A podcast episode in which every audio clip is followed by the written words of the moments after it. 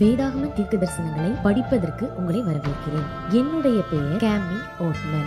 உலகளாவிய அட்வென்டிஸ் வானொலியில் vice president ஆக இருக்கிறேன். என்னுடைய முக்கியமான வேலை அற்புதங்களை பதிவு செய்வது. பதினாலு நாட்களும் தவறாமல் பாருங்கள் இந்த நிகழ்ச்சிகள் எல்லாம் என்னுடைய வாழ்க்கையை முழுமையாக மாற்றியது. உலகளாவிய இக்கட்டு காலத்தின் ஆரம்பம். எழும்புகின்ற உலகளாவிய அரசியல். அதிகரித்துக் கொண்டிருக்கும் இயற்கையின் அழிவுகள். என்னை சுற்றிலும் என்ன நடந்து கொண்டிருக்கிறது? எல்லோரின் வருங்காலம் என்ன? உலகளாவிய செய்தியாளர் கேமி ஊட்மேனோடு இணைந்து வேதாகம தீர்க்க தரிசனங்களின் விடைகளை பெற ஒரு பயணம். அவருடைய உலக பயணங்களில் நிஜ வாழ்க்கையின் போராட்டங்களை நேரடியாக பார்த்தவர். ஆனால் அதன் மத்தியில் நம்பிக்கையின் அற்புதங்களை கண்டிருக்கிறார்.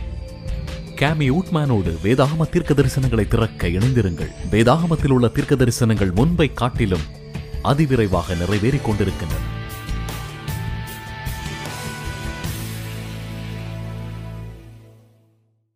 வாழ்த்துக்கள் நண்பர்களே. என்னுடைய பெயர் doctor Don Mickey. Adventist world ரேடியோவின் தலைவராக இருக்கிறேன். உலகளாவிய வகையில் நாங்கள் ஐம்பதற்கும் மேற்பட்ட வானொலி நிலையங்களில் இன்றைய உலகில் நாங்கள் பார்க்கிற ஆச்சரியமான காரியங்களை நூற்றி முப்பது மொழிகளில் ஒளிபரப்புகின்றோம். உங்களுக்காக யூடியூபில் வித்தியாசமான ஒன்றை செய்ய முடிவெடுத்தோம். கேமி ஊட்மேன் துணைத் தலைவராக முன்னூற்று ஐம்பது கூட்டங்களை தனியாக செய்திருக்கிறார். இந்த கடைசி நாட்களுக்கான வேதாகம தீர்க்க தரிசன விளக்கத்தை தரவிருக்கிறார். இலவசமாக இந்த தொடர்களை நீங்கள் நிச்சயமாக தவறவிட மாட்டீர்கள். இயேசு கிறிஸ்துவின் வருகைக்கு முன்பாக நடக்க இருக்கும் தீர்க்க தரிசனங்களை வேதாகமத்திலிருந்து கேமி ஊட்மேன் அவர் எடுத்து கூறுகிற போது எதையும் தவறவிடாதீர்கள். வேதாகம தீர்க்க தரிசனங்களை படிப்பதற்கு உங்களை வரவேற்கிறேன். என்னுடைய பெயர் கேமி ஓட்மேன். உலகளாவிய அட்வென்டிஸ் வானொலியில் வைஸ் பிரசிடென்ட் ஆக இருக்கிறேன். என்னுடைய முக்கியமான வேலை அற்புதங்களை பதிவு செய்வது. இது என்னை உலகம் முழுவதும் சென்று இயேசுவனுடைய அற்புதமான ரட்சிக்கும் வல்லமையை காண உட்படுத்துகிறது. டிஎம்சி நார்த் கொரியா எல்லைகளில் மற்றும் பிலிப்பைன்ஸ் உள்ள புரட்சி செய்யும் குழுக்களோடு ஜாம்பியாவிலும் தேவன் சொல்லியிருக்கிறார். நம்முடைய நாட்களில் அற்புதமான காரியம் செய்வார் என்று. ஒவ்வொரு இரவும் நான் உங்களிடம் அற்புதமான பதிவு செய்த கதையை சொல்லுவேன். அவைகளை நீங்கள் இழக்காமல் இருக்க நீங்கள் வருகிற பதினாலு நாட்களும் தவறாமல் பாருங்கள். இந்த நிகழ்ச்சிகள் எல்லாம் என்னுடைய வாழ்க்கையை முழுமையாக மாற்றியது. தேவன் எனக்கு இதை உலகத்திற்கு பகிர்ந்து கொள்ள எனக்கு காரணத்தை வைத்திருக்கிறார். விடைகளுக்கு எங்கு செல்வேன்? தேவன் தன்னுடைய குமாரனாகிய இயேசுவன் மூலம் மற்றும் அவர் கொடுத்த வேதத்தின் மூலம் ஒவ்வொரு வேதாகம தலைப்பு ஒன்றோடு ஒன்றோடு கோர்வையாக உள்ளது. ஆகவே ஒன்றையும் தவறவிடாதீர்கள். இந்த ஒவ்வொரு தலைப்புகளும் இந்த தொடரின் முடிவில் நீங்கள் அறிந்து கொள்வீர்கள். இப்படிப்பட்ட கேள்விகளுக்கு பதில்களை வெளிப்படுத்தல் பதிமூனில் சொல்லப்பட்ட மிருகம் யார்? மிருகத்தின் முத்திரை என்ன? அறுநூத்தி அறுபத்தி ஆறு வேதாகமத்தில் வெளிப்படுத்தப்பட்டிருக்கிறதா? எப்படி அவருடைய முத்திரையை சொல்லுகிறார்? நாம் பரலோகம் செல்ல முத்திரை பட வேண்டுமா? என்று வேதாகமம் சொல்கிறதா உங்களுக்கு தெரியுமா? நாம் கற்றுக்கொள்வோம். பாபிலோன் நாம் பரலோகம் செல்ல முத்திரை பட வேண்டும் என்று வேதாகம் சொல்வது உங்களுக்கு தெரியுமா? நாம் கற்றுக்கொள்வோம். பாபிலோன் என்பது பாபிலோன் என்ன குறிக்கிறதென்று மற்றும் அதில் நாம் எப்படி பங்கு உள்ளவர்களாக இருக்கக்கூடாது என்று படிப்போம். மறித்த பிறகு என்ன நடக்கும் என்று வேதாகமம் என்ன சொல்கிறது? உங்களுக்கு தெரியுமா? கடைசி கால தேவனுடைய மீந்தமான சபையின் மக்களின் குணநலங்கள் என்னவென்று ஒவ்வொரு வேதாகம தலைப்புகளும் இயேசு யார் என்று உங்களுடைய வேதம் அவரை பற்றி என்ன சொல்கிறது? உங்களுடைய கேள்விகளை எங்களுக்கு அனுப்புங்கள். எங்களுடைய ஊழியக்காரர்கள் உங்களுடைய கேள்விகளுக்கு பதில் கொடுக்க ஆயத்தமாயிருக்கிறார்கள். ஒவ்வொரு வேதாகம தலைப்புகளும் இயேசு யார் என்று உங்களுடைய வேதம் அவரை பற்றி என்ன சொல்கிறது? உங்களுடைய கேள்விகளை எங்களுக்கு அனுப்புங்கள். கள்ள கிறிஸ்துக்கள் அவர்களுடைய குணங்களை பார்ப்போம். இயேசு நமக்காக முன்னறிவித்து எச்சரிக்கையாக ஏமாற்றம் அடையாதபடி முன்னறிவித்திருக்கிறார். வேதாகமம் அதிகமாக நமக்கு வேதாகமம் அதிகமாக நமக்கு ஆதாரங்களை கொடுத்திருக்கிறார். ஆகவே நாம் ஆயத்தமாக ஒவ்வொரு வேதாகம பாடங்களையும் படிப்போம். வேதாகமம் சாரும் தீர்க்க தரிசனங்களை படித்து எச்சரிக்கையாக இருப்போம். இயேசு சீக்கிரம் வரப்போகிறார். நாம் ஆயத்தமாவோம். அமேன் தேவன் உங்களை நேசிக்கிறார். அவர் முன்கூட்டியே நம்மை எச்சரிப்பது நம்மை பயப்படுத்துவதற்காக அல்ல நம்மீது அவரை அக்கறை உள்ளவர் என்பதற்காக தான் தேவனுடைய வழியை தெரிந்து கொள்ளுவோம் நண்பர்களை ஜெபிப்போம். பரலோக பிதாவே பிரபஞ்சத்தின் ராஜாவே எங்களுடைய இருதயத்தின் அரசனே கர்த்தாவே என்னை முற்றிலும் வெறுமைப்படுத்தி உமது பரிசுத்த ஆவியால் நிரப்பிட கேட்கிறேன். என்னுடைய உதடுகளை உம்முடைய வார்த்தையினால் மாத்திரம் அபிஷேகியும். மற்றும் ஒவ்வொருவரையும் உம்முடைய பரிசுத்த தூதர்களால் சூழ்ந்து கொள்ளும் இன்றிரவு உமது வார்த்தையை படிக்கும்போது. இயேசு கிறிஸ்துவின் விலையேற பெற்ற வல்ல நாமத்தில் ஆமேன்.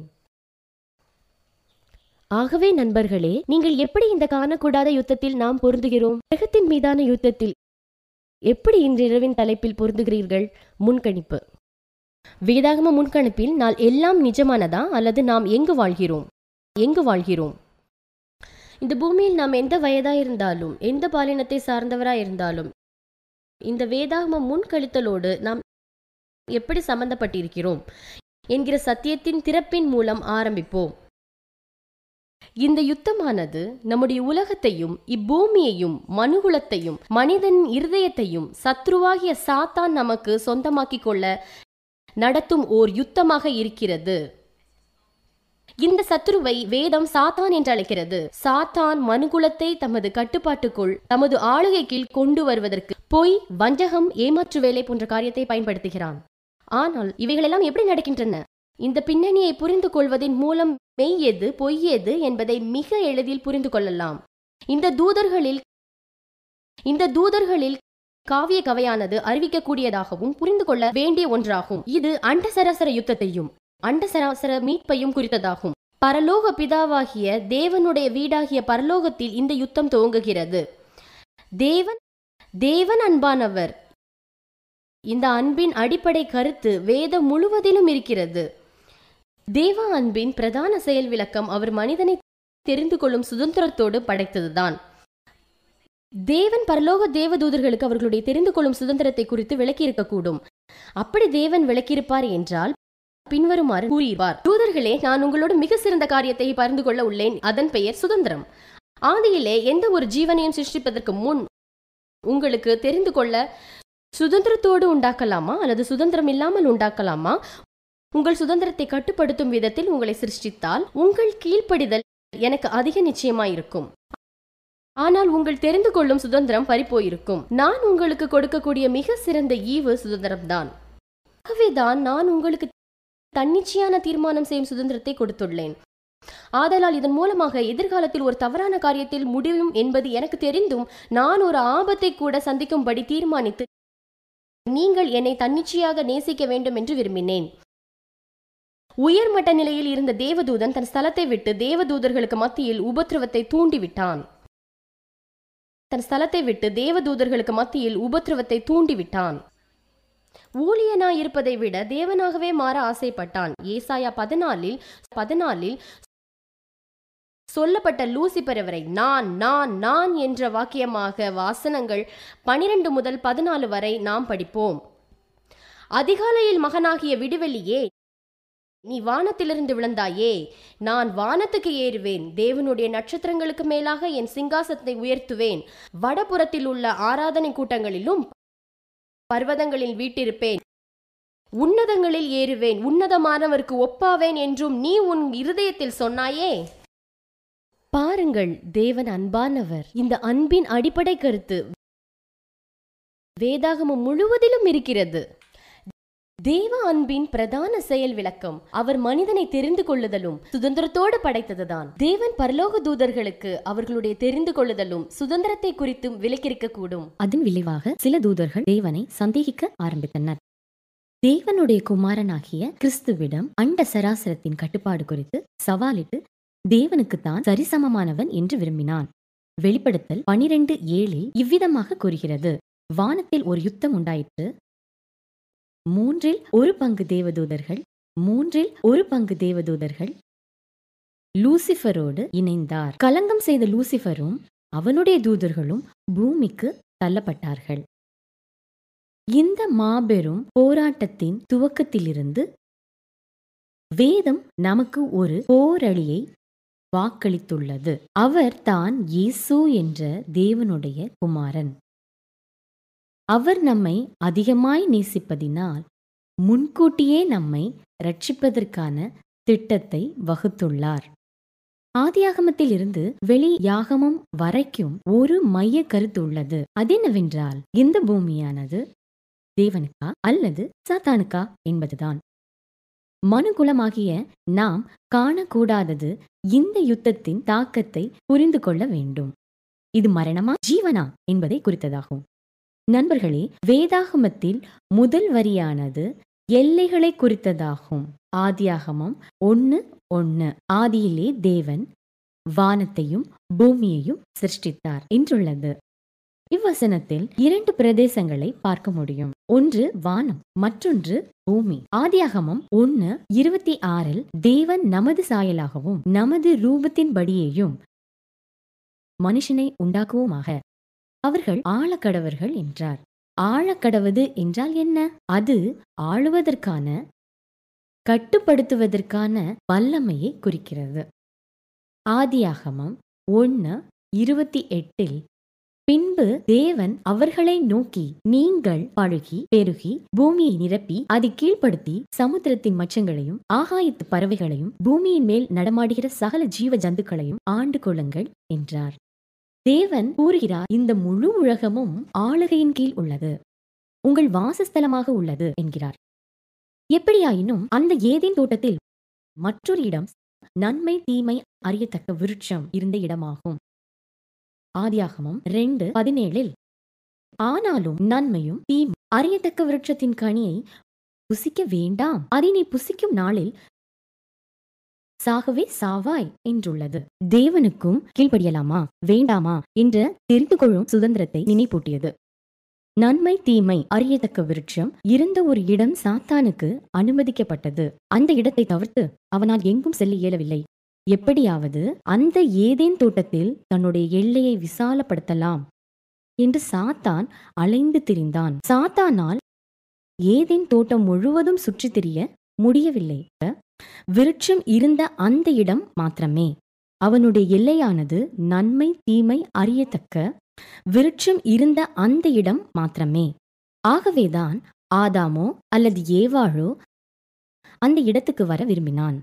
பாம்பை போல் வேஷம் தரித்து தனது அழகினால் ஏவாளின் ஈர்ப்பை பெற்றான். அதன் விளைவை ஆதியாகமம் ஒன்று ரெண்டு மூணு மூணாம் அதிகாரங்களில் காணலாம். சாத்தானின் மிக வல்லமையான ஆயுதம் என்னவென்றால் அவன் யோசனையை விற்பனை செய்வதுதான். எசேக்கிய இருபத்தி எட்டு பதினாறில் உன் வியாபாரத்தின் மிகுதினால் உன் கொடுமை அதிகரித்து உன் பாவம் செய்தாய் என்றுள்ளது.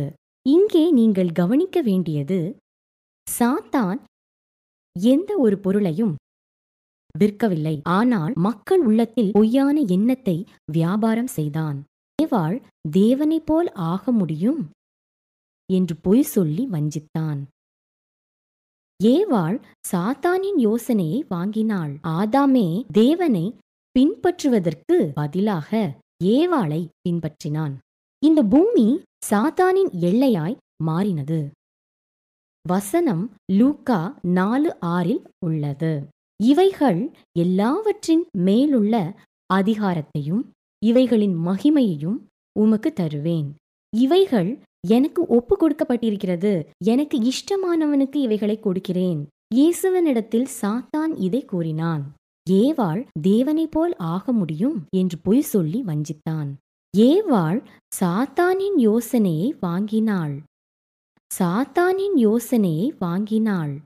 ஆதாமே தேவனை பின்பற்றுவதற்கு பதிலாக ஏவாளை பின்பற்றினான்.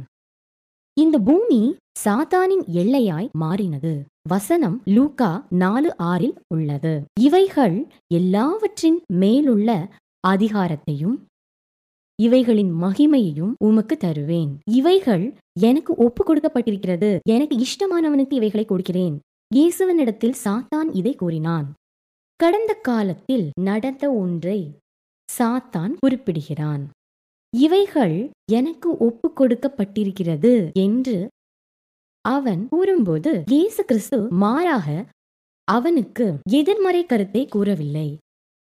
ஏனென்றால் கிறிஸ்துவுக்கு தெரியும் ஆதாம் ஏவாளுக்கு கொடுக்கப்பட்ட ஆளுகையை பாவத்தின் நிமித்தம் சாத்தானுக்கு கொடுத்தார்கள். சாத்தானுக்கு கொடுத்தார்கள். மேலும் இயேசுவும் பவுலும் சாத்தானை குறித்து பின்வரும் வசனங்களில் இவ்விதமாக கூறுகிறார்கள். யோவான் பனிரெண்டு முப்பத்தி ஒன்னில் இந்த உலகத்தின் அதிபதி புறம்பாக தள்ளப்படுவான். இங்கே இயேசு சாத்தானை இவ்வுலகத்தின் அதிபதி என்று அழைக்கிறார் சாத்தானை இவ்வுலகத்தின் அதிபதி என்று அழைக்கிறார் ரெண்டு கொரிந்தியர் நாலு நாலு வசனத்தில் இப்பிரபஞ்சத்தின் தேவனானவன் அவர்களுடைய மனதை பிரபஞ்சத்தின் தேவனானவன் குருடாக்கினான் என்று பவுல் கூறுகிறார். எபேசியர் ரெண்டு ரெண்டில் ஆகாயத்து அதிகார பிரபு உள்ளது. அப்படியானால் நாம் சுவாசிக்கிற காற்றை அவன் கட்டுப்படுத்துகிறான் என்று பொருள் அல்ல. உலக வழிபாடுகளிலும் கலாச்சாரங்களிலும் மக்களை மோசம் போக்குகிறான். ஒன்னு யோவான் அஞ்சு பத்தொன்பதில் உலகம் முழுவதும் பொல்லாங்கனுக்குள் கிடக்கிறதென்றும் அறிந்திருக்கிறோம் என்றுள்ளது. அப்படியானால் நாம் சுவாசிக்கிற காற்றை அவன் கட்டுப்படுத்துகிறான் என்று பொருள் அல்ல. உலக வழிபாடுகளிலும் கலாச்சாரங்களிலும் மக்களை மோசம் போக்குகிறான். ஒன்னு யோவான் அஞ்சு பத்தொன்பதில் உலகம் முழுவதும் பொல்லாங்கனுக்குள் கிடக்கிறதென்றும் அறிந்திருக்கிறோம் என்றுள்ளது. யோப ஒன்னு ஒன்னில் ஊட்ஸ் தேசத்தில் யோபு என்னும் பெயர் கொண்ட ஒரு மனுஷன் இருந்தான். அந்த மனுஷன் உத்தமனும் சன்மார்க்கனும் தேவனுக்கு பயந்து பொல்லாப்புக்கு விலகுகிறவனுமாய் இருந்தான். என்றுள்ளது அப்படியே ஆறாம் வசனத்திற்கு வந்தால் ஒரு நாள் தேவபுத்திரர் கர்த்தருடைய சந்நிதியில் வந்து நின்றபோது சாத்தானும் அவர்கள் நடுவில் வந்து நின்றான் என்றுள்ளது. சாத்தான் பூமி எங்கும் உலாவி அதில் சுற்றித் திரிந்து வருகிறேன் என்றான். இதிலிருந்து இந்த பூமி தன்னுடையது என்று சாத்தான் கூறுவதை பார்க்க முடியும். வசனம் எட்டில் தேவனுடைய பதில் பாருங்கள். உத்தமனும் சன்மார்க்கனும் தேவனுக்கு பயந்து பொல்லாப்புக்கு விலகுகிறவனுமாகிய அவனைப் போல் பூமியில் ஒருவனும் இல்லை என்றார். வசனம் ஏழில் கர்த்தர் சாத்தானை பார்த்து நீ எங்கிருந்து வருகிறாய்? என்றார். இங்கே நீ என்ன செய்கிறாய்? அல்லது நீ இங்கிருந்து போ என்று கூட கூறவில்லை. கர்த்தர் சாத்தானை பார்த்து நீ யாருடைய பிரதிநிதி? என்று கேட்கிறார். அதற்கு அதற்கு சாத்தான் பூமி எங்கும் உலாவி அதில் சுற்றித் திரிந்து வருகிறேன் என்றான். இதிலிருந்து இந்த பூமி தன்னுடையது என்று சாத்தான் கூறுவதை பார்க்க முடியும். சாத்தான் பூமி எங்கும் உலாவி அதில் சுற்றித் திரிந்து வருகிறேன் என்றான். இதிலிருந்து இந்த பூமி தன்னுடையது என்று சாத்தான் கூறுவதை பார்க்க முடியும். வசனம் எட்டில் தேவனுடைய பதில் பாருங்கள். உத்தமனும் சன்மார்க்கனும் தேவனுக்கு பயந்து பொல்லாப்புக்கு விலகுகிறவனுமாகிய அவனைப் போல் பூமியில் ஒருவனும் இல்லை என்றார். என்னதான் சாத்தான் தன்னை இந்த பூமியின் பிரதிநிதி என்றாலும் கர்த்தர் அவருடைய பிரதிநிதியாக இந்த பூமியில் சிலரை வைத்திருக்கிறார். உடனே பத்தாம் வசனத்தில் சாத்தான் கூறுகிறான் நீ அவனையும் அவன் வீட்டையும் அவனுக்கு உண்டான எல்லாவற்றையும் சுற்றி வேலி அடைக்கவில்லையோ? என்றுள்ளது. இங்கு யோபுவை சுற்றி இருந்த வேலி என்பது எதை குறிக்கிறது? சங்கீதம் முப்பத்தி நாலு ஏழில் கர்த்தருடைய தூதன் அவருக்கு பயந்தவர்களை சூழ பாளையம் இறங்கி என்றுள்ளது. ஆகவேதான் யோபு ஒன்னு பதினொன்னில் சாத்தான் தேவனை நோக்கி அவனுக்கு உண்டானவைகளையும் அவனுக்கு உண்டானவைகளை எல்லாம் தொடுவீரானால் அவன் உம்மை தூஷிப்பான் என்றார்.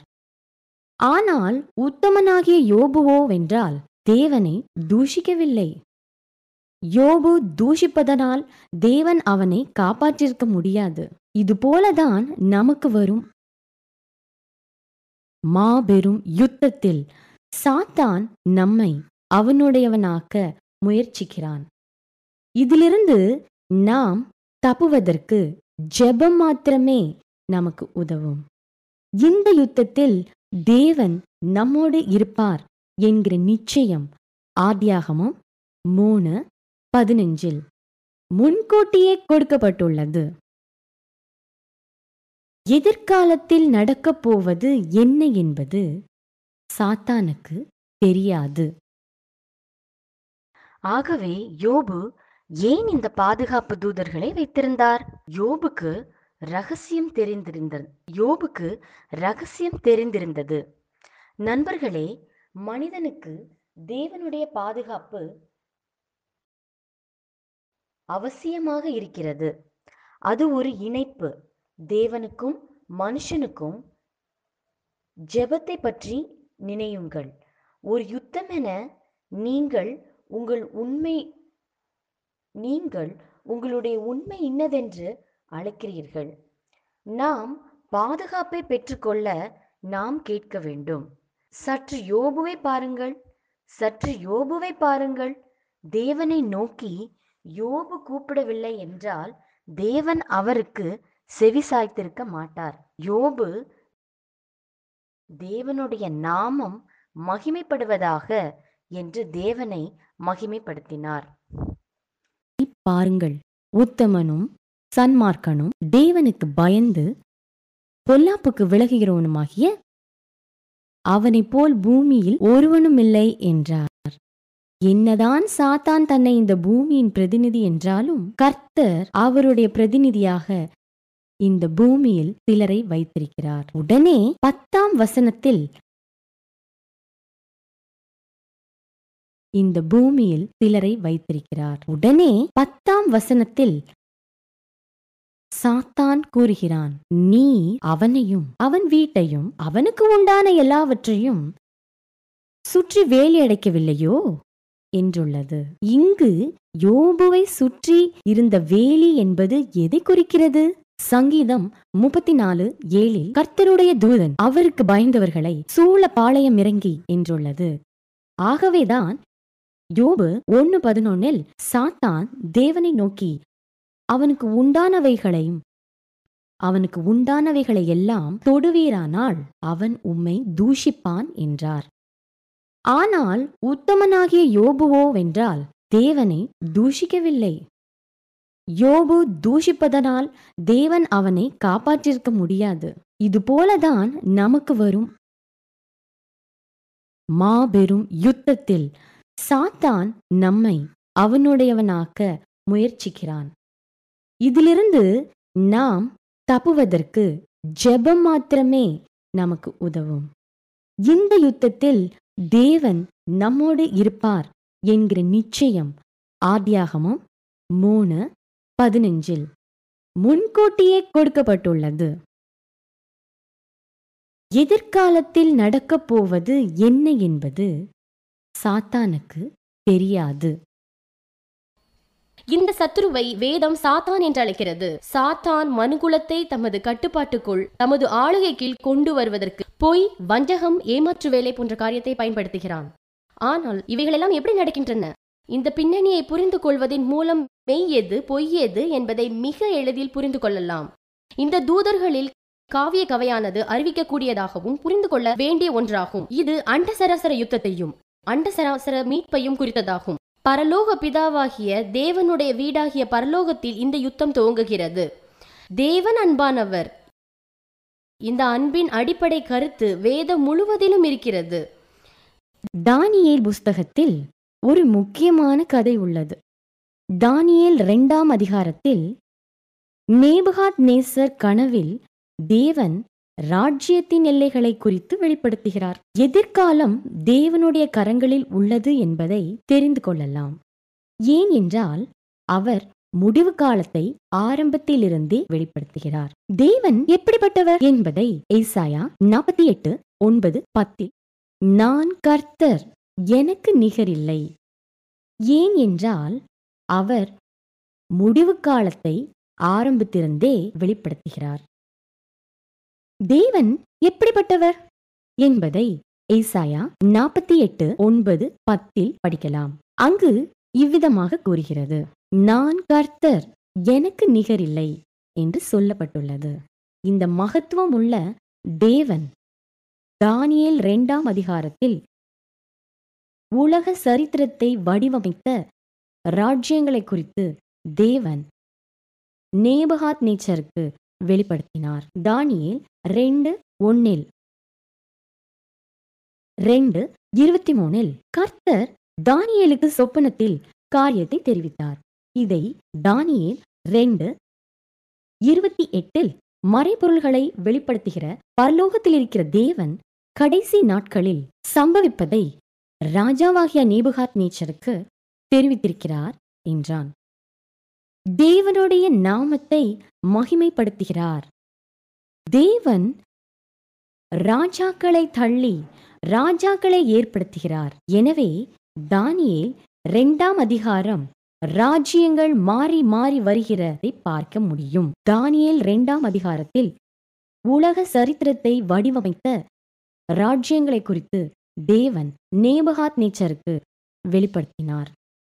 தானியேல் ரெண்டு ஒன்னில் நேபகாத் நேச்சர் ராஜ்யபாரம் பண்ணும் இரண்டாம் வருஷத்திலே சொப்பனங்களை கண்டான். அதனால் அவனுடைய ஆவி கலங்கி அவனுடைய நித்திரை கலைந்து என்று பார்க்கிறோம். எனவே எனவே ராஜா தனக்கு சொப்பனங்களை தெரிவிக்கும் பொருட்டு சாஸ்திரிகளையும் ஜோஷியரையும் சூனியக்காரரையும் கல்தேயரையும் கேட்டுக்கொண்டான்.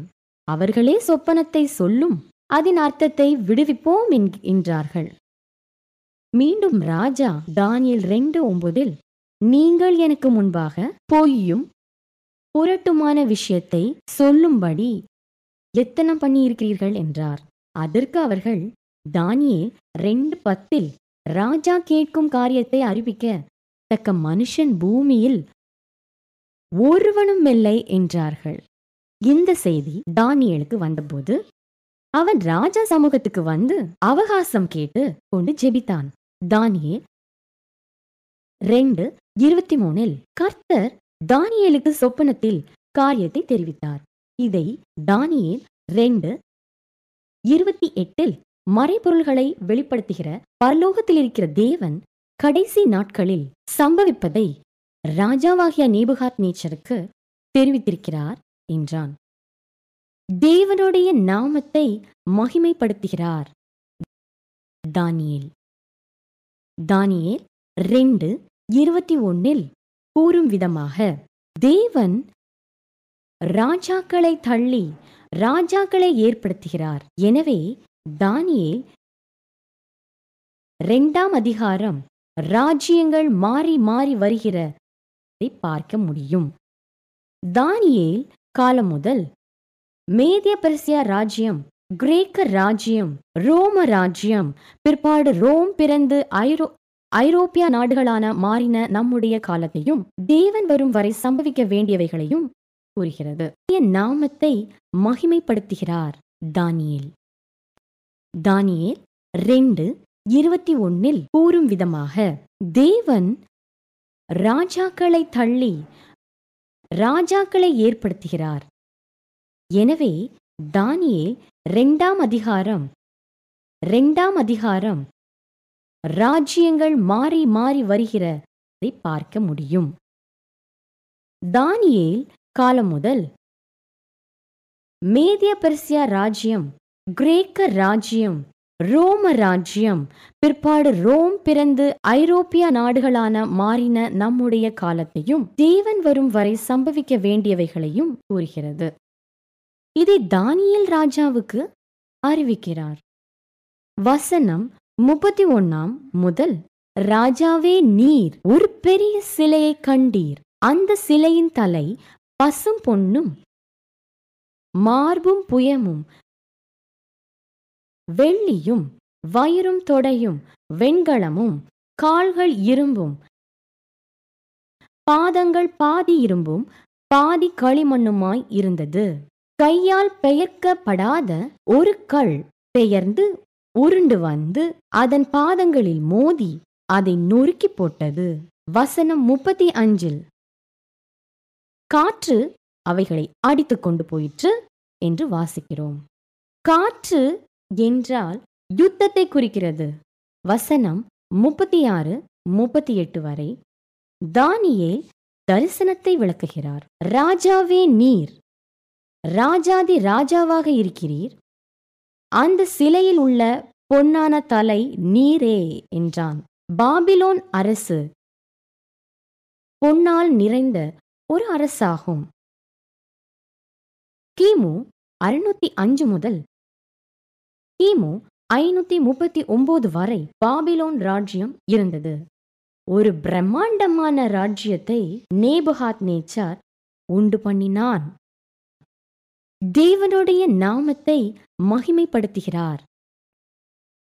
தானியேல் தானியேல் ரெண்டு இருபத்தி ஒன்னில் கூறும் விதமாக தேவன் ராஜாக்களை தள்ளி ராஜாக்களை ஏற்படுத்துகிறார்.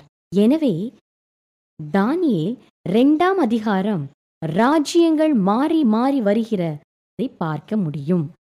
தானியேல் காலம் முதல் மேதிய பெர்சியா ராஜ்யம் கிரேக்க ராஜ்யம் ரோம ராஜ்யம்.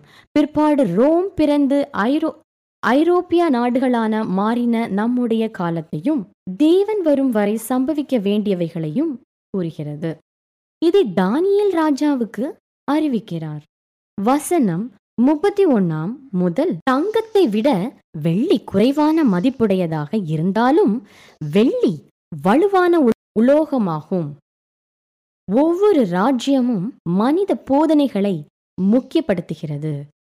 நேபுகாத் நேச்சார் தன்னுடைய ராஜ்யம் நித்திய ராஜ்யமாக வேண்டும் என்றும் நினைத்து முழுவதும் பொன்னால் செய்யப்பட்ட ஒரு சிலையை உருவாக்கினான். முடிவில் தன்னை தாழ்த்தினாலும் ஆரம்பத்தில் இதுதான் காட்டிய ராஜ்யம் என்று பெருமைப்பட்டான். இந்த பாபிலோன் ராஜ்யம் நிரந்தரமான ராஜ்யமானது அல்ல என்று வேதம் கூறுகிறது. வசனம் முப்பத்தி ஒன்பதில் வெள்ளியினாலான மார்பும் புயங்களும் மேதிய பெர்ஷிய ராஜ்யத்தை கூறுகிறது. டானியல் ரெண்டு இருபத்தி ஒன்னில் கூறும் விதமாக தேவன் ராஜாக்களை தள்ளி ராஜாக்களை ஏற்படுத்துகிறார். எனவே தானியேல் ரெண்டாம் அதிகாரம் ராஜ்யங்கள் மாறி மாறி வருகிறதை பார்க்க முடியும். தானியேல் காலம் முதல் மேதிய பெர்சியா ராஜ்யம் கிரேக்க ராஜ்யம் ரோம ராஜ்யம் பிற்பாடு ரோம் பிறந்து ஐரோ ஐரோப்பிய நாடுகளான மாறின நம்முடைய காலத்தையும் தேவன் வரும் வரை சம்பவிக்க வேண்டியவைகளையும் கூறுகிறது. இதை தானியல் ராஜாவுக்கு அறிவிக்கிறார். வசனம் முப்பத்தி ஒன்னாம் முதல் ராஜாவே நீர் ஒரு பெரிய சிலையை கண்டீர். அந்த சிலையின் தலை பசும் பொன்னும் மார்பும் புயமும் வெள்ளியும் வயிறும் தொடையும் வெண்கலமும் கால்கள் இரும்பும் பாதங்கள் பாதி இரும்பும் பாதி களிமண்ணுமாய் இருந்தது. கையால் பெயர்க்கப்படாத ஒரு கல் பெயர்ந்து உருண்டு வந்து அதன் பாதங்களில் மோதி அதை நொறுக்கி போட்டது. வசனம் முப்பத்தி அஞ்சில் காற்று அவைகளை அடித்து கொண்டு போயிற்று என்று வாசிக்கிறோம். காற்று என்றால் யுத்தத்தை குறிக்கிறது. வசனம் முப்பத்தி ஆறு முப்பத்தி எட்டு வரை தானியே தரிசனத்தை விளக்குகிறார். ராஜாவே நீர். ராஜாதி ராஜாவாக இருக்கிறீர். அந்த சிலையில் உள்ள பொன்னான தலை நீரே என்றான். பாபிலோன் அரசு பொன்னால் நிறைந்த ஒரு அரசாகும். கிமு அறுநூத்தி அஞ்சு முதல் கிமு ஐநூத்தி முப்பத்தி ஒன்பது வரை பாபிலோன் ராஜ்யம் இருந்தது. ஒரு பிரம்மாண்டமான ராஜ்யத்தை நேபுகாத் நேச்சார் உண்டு பண்ணினான். அவன் பதினெட்டு டன் தங்கத்தை பயன்படுத்தி அதாவது பதினாறாயிரம் கிலோகிராம் தங்கத்தை பயன்படுத்தி ராஜ்யத்திற்கு அழகூட்டினான். தன் மனைவிக்கு தொங்கு தோட்டம் ஏற்படுத்தினான். தங்கம் ஒரு விலை உயர்ந்த உலோகம். அதற்கு பின்னால் பாபிலோன் ராஜ்யம் நிரந்தரமாக ஆளவில்லை. நேபுகாத் நேச்சரின் பேரனான பெல் ஷாப்சர் என்னும் ராஜா ஒரு பெரிய விருந்து பண்ணினான். தேவனுடைய ஆலய பொற்பாத்திரங்களை அந்த விருந்தில் பயன்படுத்தி குடித்து வெறுத்து இருந்தபோது பாபிலோன் ராஜ்யம் முடிவுக்கு வந்தது என தானியேல் அஞ்சாம் அதிகாரத்தில் வாசிக்கலாம். சுவற்றில் ஒரு கையால் எழுதப்பட்ட வார்த்தைகள். மெனே மெனே தெற்கேல் தெற்கேல் உப்பாசின் என்பதே. மெனே என்பதற்கு தேவன் உன் ராஜ்யத்தை மட்டிட்டு அதற்கு முடிவு உண்டாக்கினார். என்றும் தெர்கேல் என்பதற்கு நீ தராசிலே நிற்கப்பட்டு குறைவாய் காணப்பட்டாய் என்றும் என்பதற்கு உன் ராஜ்யம் பிரிக்கப்பட்டு மேதியர்க்கும் பெர்சியர்க்கும் கொடுக்கப்பட்டது என்று அர்த்தமாம். இவ்விதமாய் அன்று ராத்திரியிலே பாபிலோன் அரசு கோரேஸ் என்பவனால் கைப்பற்றப்பட்டது. இந்த பாபிலோனின் வீழ்ச்சி குறித்து தானியல் புத்தகம் மட்டும் கூறவில்லை சரித்திரத்திலும் இந்த சம்பவம் பதிவு செய்யப்பட்டுள்ளது. கோரேசை குறித்து நூத்தி ஐம்பது வருடங்களுக்கு முன்பதாகவே தேவன் ஏசாயா ஏசாயா நாற்பத்தி அஞ்சு ஒன்னில் கத்தராகிய நான் அபிஷேகம் பண்ணின கோரிசுக்கு முன்பாக ஜாதிகளை கீழ்ப்படுத்தி அவனுக்கு முன்பாக வாசல்கள் பூட்டப்படாதிருக்க கதவுகளை திறந்து வைக்கும்படிக்கும். அவனை பார்த்து அவன் வலது கையை பிடித்துக்கொண்டு அவனுக்கு சொல்லுகிறதாவது? என்றுள்ளது. இவ்விதமாய் கிமு அறுநூத்தி எண்பது ஆம் ஆண்டில் இந்த சம்பவம் தீர்க்க தரிசனமாய் சொல்லப்பட்டுள்ளது. அதே போல் அந்த ராத்திரியிலே ஐபிராத்து நதியை வற்ற வைத்து அதின் ஊடலாய் பாபிலோன் கோட்டைக்குள் புகுந்த மேதிய பெர்சிய சேனையை பாபிலோன் கைப்பற்றியது. தானியேல் ரெண்டு முப்பத்தி ஒன்பதில் மூன்றாவது ராஜ்யமாகிய வெண்கலமான ராஜ்யத்தை குறித்துள்ளது. அலெக்சாண்டர் மாமன்னன் கிரேக்க ராஜ்யத்தின் ராஜா அவனுடைய ராஜ்யம் சிலையில் வெண்கல பகுதியை குறிக்கிறது. என்கிற இடத்தில் உள்ள எக்ரோபோலிஸ் என்கிற அருங்காட்சியகத்தில் அருங்காட்சியகத்தில் அருங்காட்சியகத்தில் இன்றும் கிரேக்க ராஜா வீரர்கள் பயன்படுத்திய வெண்கல போர் கருவிகளும் கவசங்களும் உள்ளன. இந்த அலெக்சாண்டர் என்பவன் மிக விரைவாக தேசங்களை கைப்பற்றினான். பல அரசர்களால் தங்கள் வாழ்நாள் முழுவதும் செய்ய முடியாத சாதனையை தன்னுடைய முப்பத்தி ரெண்டாம் வயதிலேயே செய்து முடித்தான். அலெக்சாண்டர் ஆனால் இந்த ராஜ்யமும் நிரந்தரமான ராஜ்யம் அல்ல. தானியேல் ரெண்டு நாற்பதில். அடுத்தடுத்ததாக தானியேல் ரெண்டு முப்பத்தி ஒன்பதில் மூன்றாவது ராஜ்யமாகிய வெண்கலமான ராஜ்யத்தை குறித்துள்ளது. நாலாவது ராஜ்யம் இரும்பின் ராஜ்யம் என்றுள்ளது. எட்வர்ட் கிப்பன் என்ற ஆங்கில சரித்திர எழுத்தாளர் இவ்விதமாய் கூறுகிறார். பொன்னும் வெள்ளியும் வெண்கலமான ராஜ்யங்களை இரும்பால் ஆன நோம ராஜ்யம் கைப்பற்றும் என்று கூறியுள்ளார்.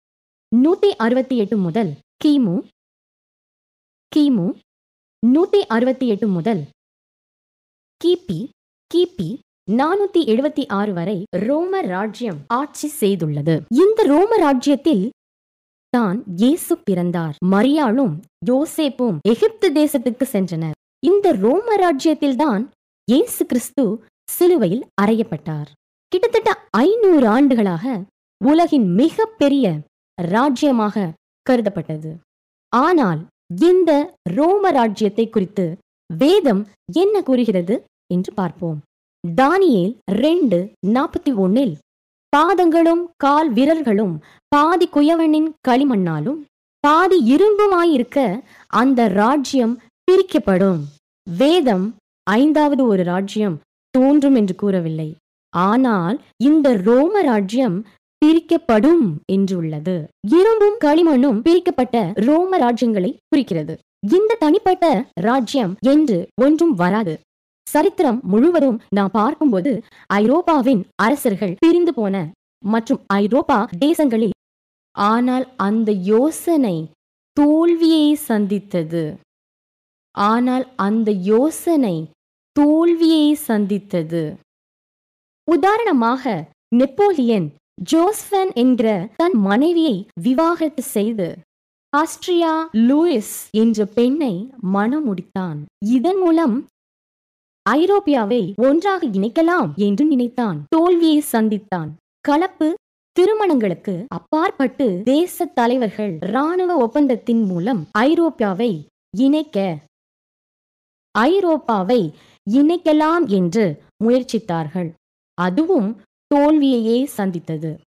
இவர்களில் குறிப்பிடத்தக்கவர்கள் ஐந்தாம் சார்ல்ஸ் மற்றும் சார்ல்ஸ் மேக்னி ஆவார்கள். நெப்போலியன் இவ்விதமாக எழுதுகிறான். ஒரே ஐரோப்பா ஒரே அரசாங்கம் ஒரே நாணயம் ஒரே மொழியாக ஐரோப்பா முழுவதிலும் இருக்கும் என்று எழுதினான். ஆனால் இந்த நெப்போலியன் ஆயிரத்தி எண்ணூத்தி பதினைஞ்சாம் ஆண்டு ஜூன் மாதம் வாட்லெகோ என்ற யுத்தத்தில் தோற்கடிக்கப்பட்டபோது அவன் சொன்ன வார்த்தையானது சர்வ வல்ல தேவன் எனக்கு மிக அதிகமானவர் என்பதே.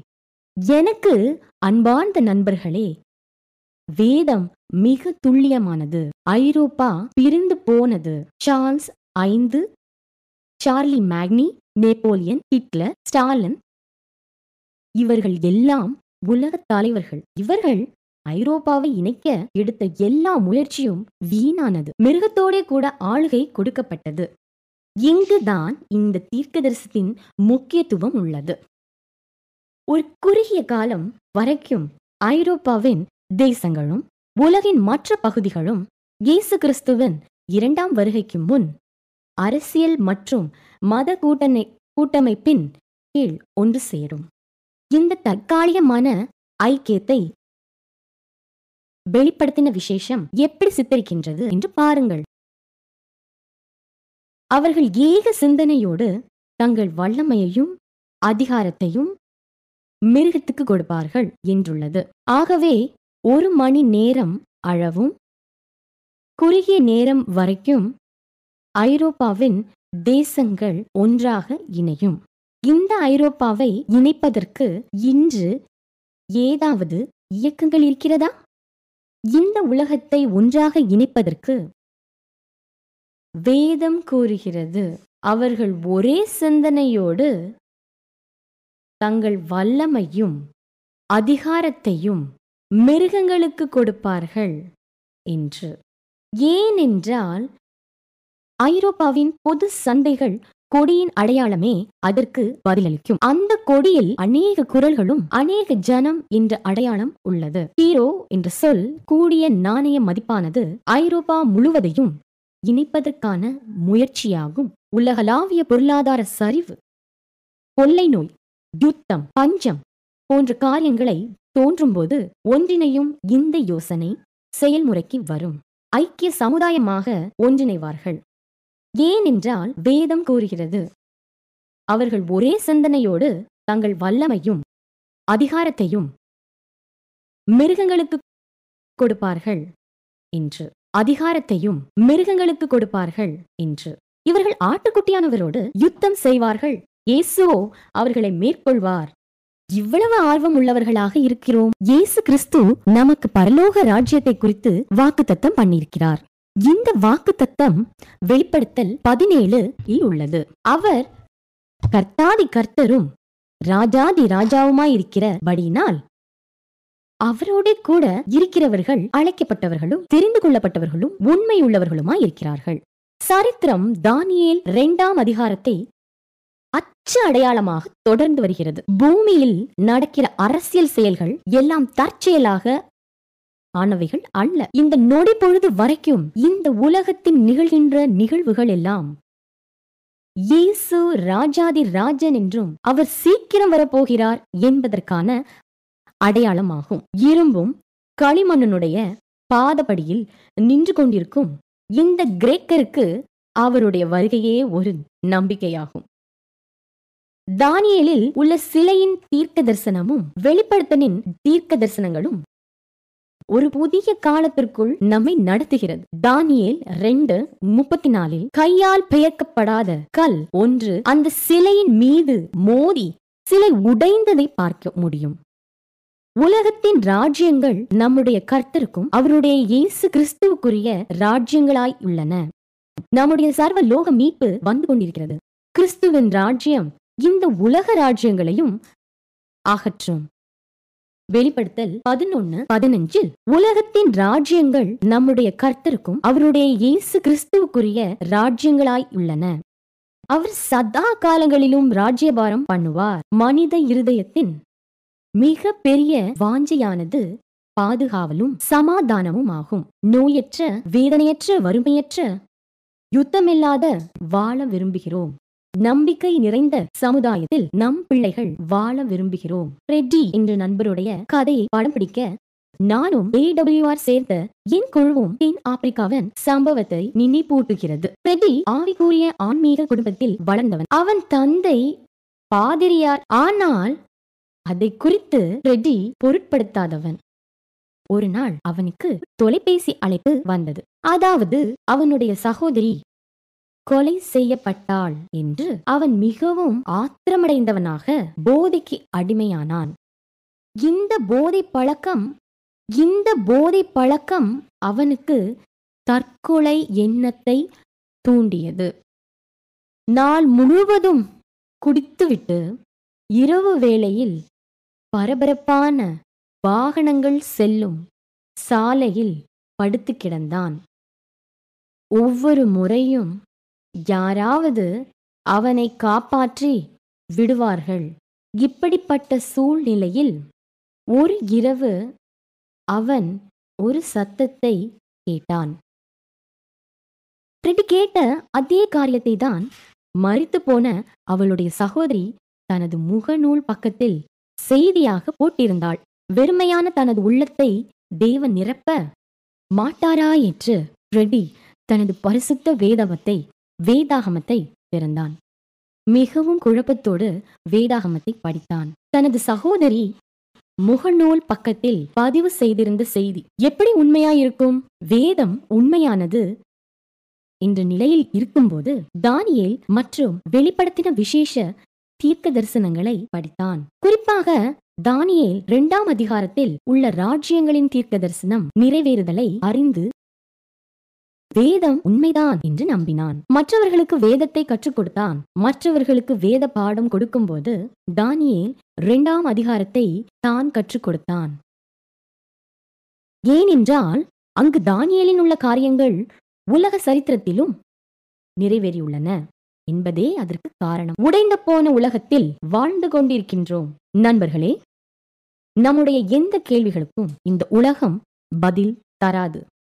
ஆனால் வேதம் பதில் அளிக்கின்றது. சிலையின் பாதத்தின் காலகட்டத்தில் வாழ்ந்து கொண்டிருக்கிறோம். தேவன் தம்முடைய ராஜ்யத்தை ஸ்தாபிக்கப் போகிறார். அவருடைய வருகை சமீபமாய் இருக்கிறது. அந்த ராஜ்யத்தில் பிரவேசிக்க நீங்கள் விரும்புகிறீர்களா? அதுவரை இந்த உலகம் தலைகீழாக மாறினாலும் பயப்படாமல் திடன் கொள்ளுங்கள் நாம் தேவனை மாத்திரமே நம்பியிருக்க வேண்டும். நம்முடைய இரட்சகரும் ராஜாவுமாயிருக்கிற பரலோகத்தின் தேவன் நம்மை அதிகமாய் நேசிக்கிறார் என்பதை நம்புகிறீர்களா? தேவன் ஏதோ குத்து மதிப்பாக எதையும் செய்யவில்லை. தானியல் இரண்டாம் அதிகாரத்தில் உலகின் சரித்திரத்தை மிக துல்லியமாக முன்கூறியுள்ளார் தேவனுடைய ஒவ்வொரு வார்த்தையும் நாம் நம்பலாம். தேவன் தம்முடைய ராஜ்யத்தை ஸ்தாபிக்கப் போகிறார். எனக்கு அன்பார்ந்த நண்பர்களே இயேசு உங்களின் இருதயத்தில் பிரவேசிக்க நீங்கள் அனுமதிக்குமாறு உங்களை அழைக்கிறார். எல்லையாக்க கர்த்தர் வருகிறார். நண்பர்களே இயேசு உங்களின் இருதயத்தில் பிரவேசிக்க நீங்கள் அனுமதிக்குமாறு உங்களை அழைக்கிறார். உங்களின் இருதயத்தையும் சிந்தனையும் அவருடையதாக்க எல்லையாக்க கர்த்தர் வருகிறார். நாம் ஜெபிப்போம். பரலோகத்தின் பிதாவே நீர் சர்வ வல்ல தேவன். ராஜாக்களை தள்ளி ராஜாக்களை ஏற்படுத்துகிறீர். கடைசி காலத்தில் காலத்தில் எங்களை எப்படி பாதுகாக்க போகிறீர்? நன்றி செலுத்துகிறோம். போஷிக்க போகிறீர் என்று வெளிப்படுத்தின கிருபைகளுக்காய் நன்றி செலுத்துகிறோம். இயேசுவின் நாமத்தில் ஜெபிக்கிறோம் பிதாவே. ஆமேன். நண்பர்களே தேவ வார்த்தையை படிக்க வாருங்கள். நம்முடைய அடுத்த தலைப்பானது அடையாளங்களை குறித்ததாகும். கோவிட் நைன்டீன் வேதாகமத்தில் உள்ளதா? தேவன் உங்களை நேசிக்கிறார். அவர் முன்கூட்டியே நம்மை எச்சரிப்பது நம்மை பயப்படுத்துவதற்காக அல்ல நம்மீது அவரை அக்கறை உள்ளவர் என்பதற்காக தான் தேவனுடைய வழியை தெரிந்து கொள்ளுவோம். அமேன்